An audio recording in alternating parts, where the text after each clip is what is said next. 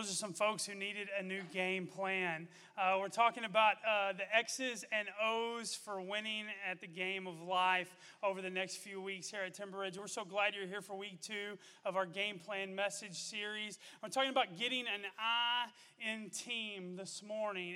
And so, as we kick things off, I thought about the different teams, some of the greatest teams uh, that have, have been in the last few decades. And, and so, I thought I'd share some of those with you this morning. One of them is Tennessee. So, obviously, women's basketball uh, comes to mind as one of the greatest teams. The, the late, great coach Pat Summitt, one of the greatest coaches to ever coach the game. Uh, the 96 to 98 Tennessee Lady Vols were one of the best basketball teams of all time. Just incredible uh, team.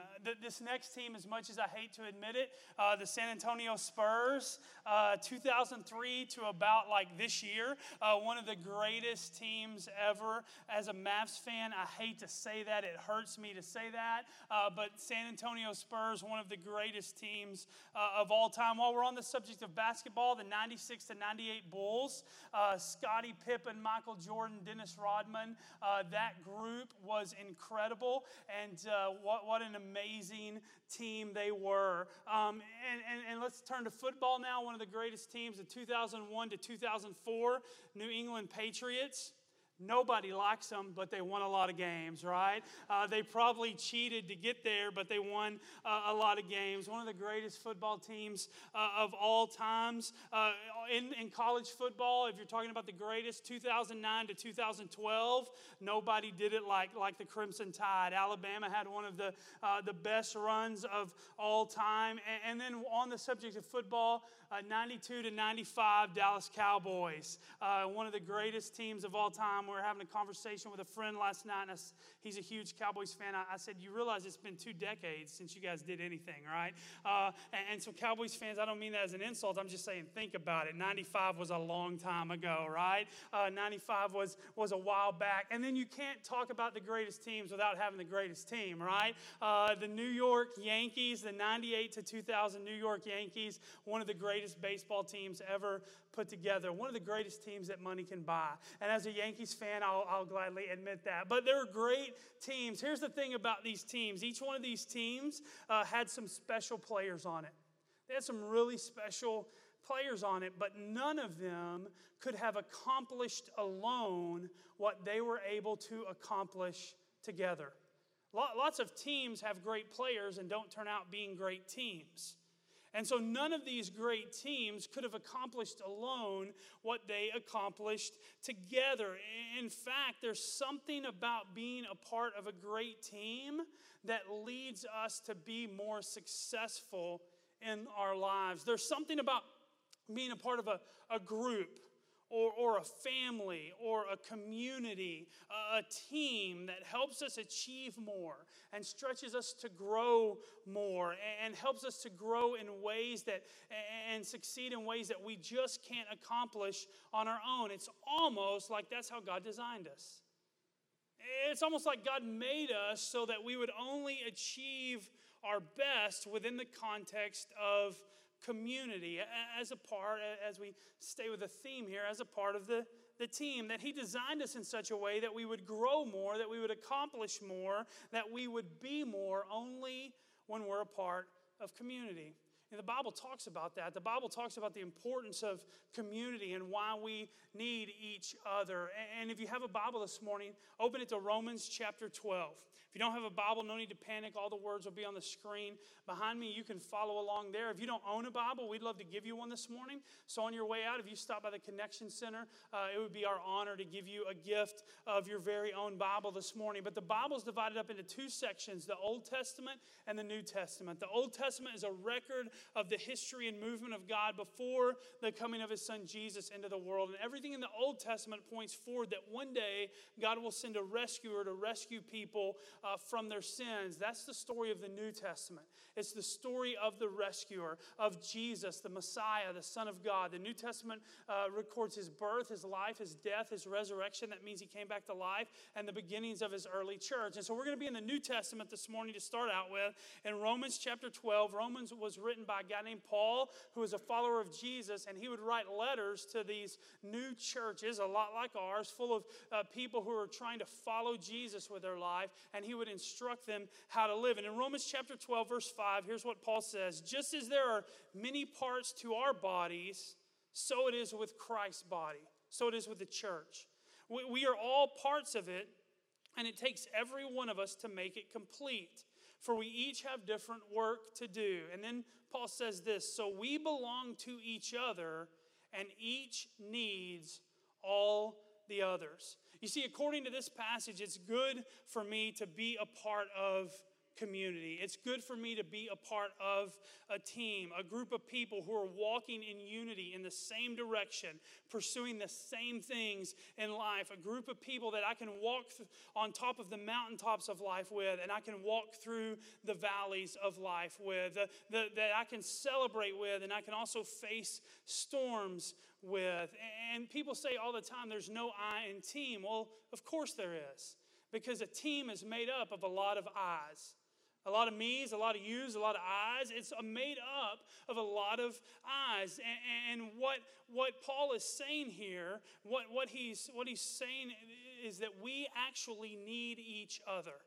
That, that we actually need each other if we're going to be everything that God has called us to be. It brings us to our big idea this morning that we want to focus on in our time together, and that's this that living life on a team is God's answer to my isolation. That, that living life as a part of community is God's answer to the loneliness and isolation in life. And so that begs us to ask the question this morning why do I need a team? Why do I need to be a part of a team? Why do I need to live in the context of community? I want to give you two quick reasons this morning. The first one is this that isolation leads to loss in my life. When it's just me, it's just I, I'm just focused on me and my and I, and, and I'm isolated from community, it leads to loss in my life. Ecclesiastes chapter 4, verse 9 through 12, the Bible says this two people are better off than one, for they can help each other succeed. If one person falls, the other can reach out and help. But someone who falls alone is in real trouble. Likewise, two people lying close together can keep each other warm. But how can one be warm alone? A person standing alone can be attacked and defeated, but two can stand back to back and conquer. Three are even better, for a triple braided cord is not easily broken. You see, God's word is crystal clear when it comes to our need for each other. And the wisdom found in this book from God's word in Ecclesiastes is wisdom that we would recognize anywhere in life. If someone just came up and said it's better to have two people if you stumble and fall in life because one person's there to pick you up, we would go, yes, that's true. Of course, that's true. It's better when life hits you and knocks you down that you already have relationships and friendships built into your life, that you have people who can come alongside you and pick you up. We would say, yes, of course, that's true. And that's what the Bible is teaching us here. Simply put, here's what, here's what the wisdom of God's word is saying we're better together. We are better together. But so many times, for various reasons and for various struggles in life, we choose to live in isolation instead of community. We, we choose to live in loneliness instead of as a part of a team. For many of us, the struggle is that we live our day to day lives outside of any real uh, essence of community, outside of any real part of a team. And isolation can lead to some serious struggles and some serious losses in our lives. Things like this Well, I'm the only one who. You ever felt that way? Living in isolation, and you think, well, I'm the only one who struggles with this. That's one of the enemy's greatest tools to think that you're the only one who struggles with whatever it is that you struggle with. No, no one else goes through this battle that I go through. I'm the only one who struggles with this issue. I'm the only one who struggles with this sin. I'm the only one who faces these challenges. I'm the only one who has these difficult days. And we buy into the lie because we're living in isolation. Or, or we think, well, I'm all alone. I'm just all alone. I don't have anyone in my life. I'm just lonely. I'm alone. I'm isolated. And, and the truth is, when we step into isolation, we live in isolation and away from community, we can start to believe that lie. Or we say, well, I'm just unnoticed. Like no one cares about me. No one notices me. No one, no one, no one knows I even exist. No one sees my struggles. No one sees the difficulties in my life. I'm just so unnoticed. And we start to believe those lies of isolation. Here's the danger of living apart from community, of doing life alone. Here's the danger living in isolation leads to spiritual victimization. It leads us to live in a place where we just live in this victimized status, that we're spiritual victims, that we have to go through life alone. And we start thinking that the whole world's against us and that no one identifies with us and no one understands our struggles. And we're the only one who's facing these challenges and we're the only one who's facing these battles and we're the only one who's facing these storms. And that's the danger of living in isolation. Because isolation isn't a fact. It's a feeling. And our feelings will betray us. And the feeling of isolation will always lead to loss in our life and not benefit. Isolation will always lead to loss in our life, but it doesn't have to be that way because the, the second thing about needing a team is this that community leads to wins in my life. Isolation will lead to loss in my life, but community will lead to wins in my life. I want to give you three quick wins that you can only experience if you're a part of a team, if you're a part of a community, if you're a part of a, a group of friends and people who are walking toward the same goal, who are living in the same way, who are encouraging one another towards God's best in their life. Three things that happen in, inside of community and only inside of community. The first one is this when, when we're living in community, when we're living as a part of a team, we get to celebrate victories and share defeats. We get to celebrate victories and share defeats. Romans chapter 12, verse 15 says, Be happy with those who are happy, and weep with those who weep. 1 Corinthians chapter 12, 26 says, If one part suffers, all the parts of the body of Christ, the community, suffer with it. And if one part is honored, all the parts are glad. You see, there's something about being a part of a team, about being a part of community, about being a part of a, a, a group of, of friends who are connected together uh, through their relationship with God. There's something about that that makes wins even better. Like, have you ever had something just awesome happen to you? Maybe you got a promotion at work, or you got a raise, or you just had something great happen to you. you, you your kids actually went to bed on time for once. If you're a parent, you know, uh, your, your child said yes, sir, or yes, ma'am, instead of arguing with you for 10 minutes. Maybe you are a student and you thought you failed the test and you actually got a B on the test, and you just have something awesome happen to you, and you get in your car and you're like, man, I, I got to tell somebody about this. Like, like I've got to share this with somebody. That's naturally what we want to do, right? We want to tell people about the victories and the wins in our life. When we're living in community, it allows us to do that. It allows us to, to be happy with those who are happy. To, to, to celebrate with those who are celebrating. Like the Bible says, we, we can't do that apart from community. But it also allows us to walk through the, the valleys of life with people and to have people who will walk through the valleys of life with us. Because the Bible also says to mourn with those who mourn, that, that when one part of the body suffers, all suffers. And there's times when life just gut punches us and it takes all the wind out of us. And we were having a great day, a great week, a great month, a great year, and all of a sudden something bad happened. We got that phone call and it took all the wind out of ourselves. We left that meeting and we felt so defeated.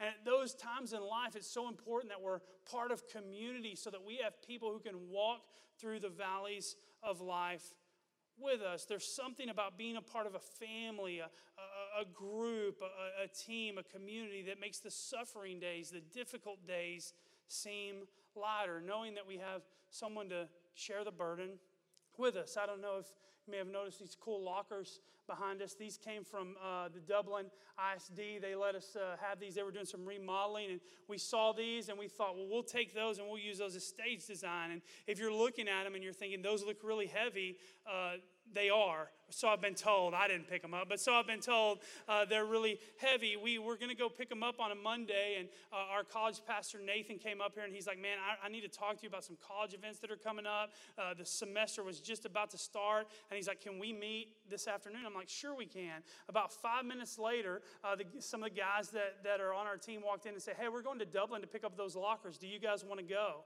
And I was like, unfortunately, Nathan just walked in here and we need to have this meeting. You guys go ahead and have fun with that, right? And so we thought they'd be back in like 30, 45 minutes, and 30 minutes turns into an hour. An hour turns into an hour and a half. An hour and a half turns into two hours. Finally, Nathan and I leave because, like, we're done for the day, uh, closing up the office. Uh, we go home and go go on about our business. And then the next day, I come in here and the lockers are just laying on the stage. And, and I went up to the guys and I was like, "Hey, guys, those lockers, are they heavy? And they like just like, we don't even want to talk to you. You, you and Nathan go back to your meeting. We don't have anything to say to you, right? Um, and here's the thing they had several people go and move the lockers, but still, it was a big job. It was a heavy burden to carry, it was a heavy burden to lift. And we know when it comes to the physical, we know this to be true that, that, that the more hands you have to help, the lighter the load.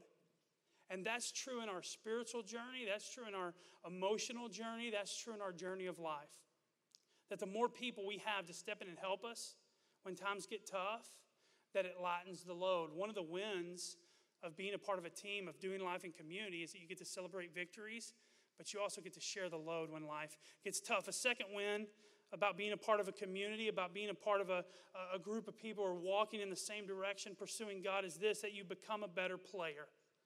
When, when you're a part of the team, you become a better player. 1 Thessalonians chapter 5, verse 11 says, So encourage each other and build each other up. You see, when you're doing life as a part of a team, we have others in our lives who will encourage us, who will build us up, who will keep us accountable, who will challenge us to become a better version of ourselves. When, when I live in community and when I choose to live in community instead of isolation, I'm a better parent, I'm a better spouse, I'm the best version of me that I can be because I have people who are encouraging me, who are building me up, and who are challenging me to be everything that God has created me to be. So the question is this where are you part of a team where you have a small group of people who are challenging you to be the best version of you? Where is that happening in your life? That you have relationships with people who will encourage you and build you up and push you to be the best version of you that God has created you to be. Because when I'm a part of a team, a part of community, it makes me a better player. And then finally, the last the last uh, benefit, the last win that community leads to in my life is this I become a part of a family. When I live in community, it lets me be a part of a family. You know, the story of God, if you read the Bible from start to finish, the story of God, the story of God's work in humanity is this that God takes the lonely and He places them in families. That's why the church exists. That's why community within the the, the, the, kingdom of God exists because God wants to take those who are lonely and He wants to place them in families. And when you and I choose to live in community, we get to be a part of a family. The Bible says this in 1 Peter chapter 3, verse 8. It says, Finally, all of you should be of one mind.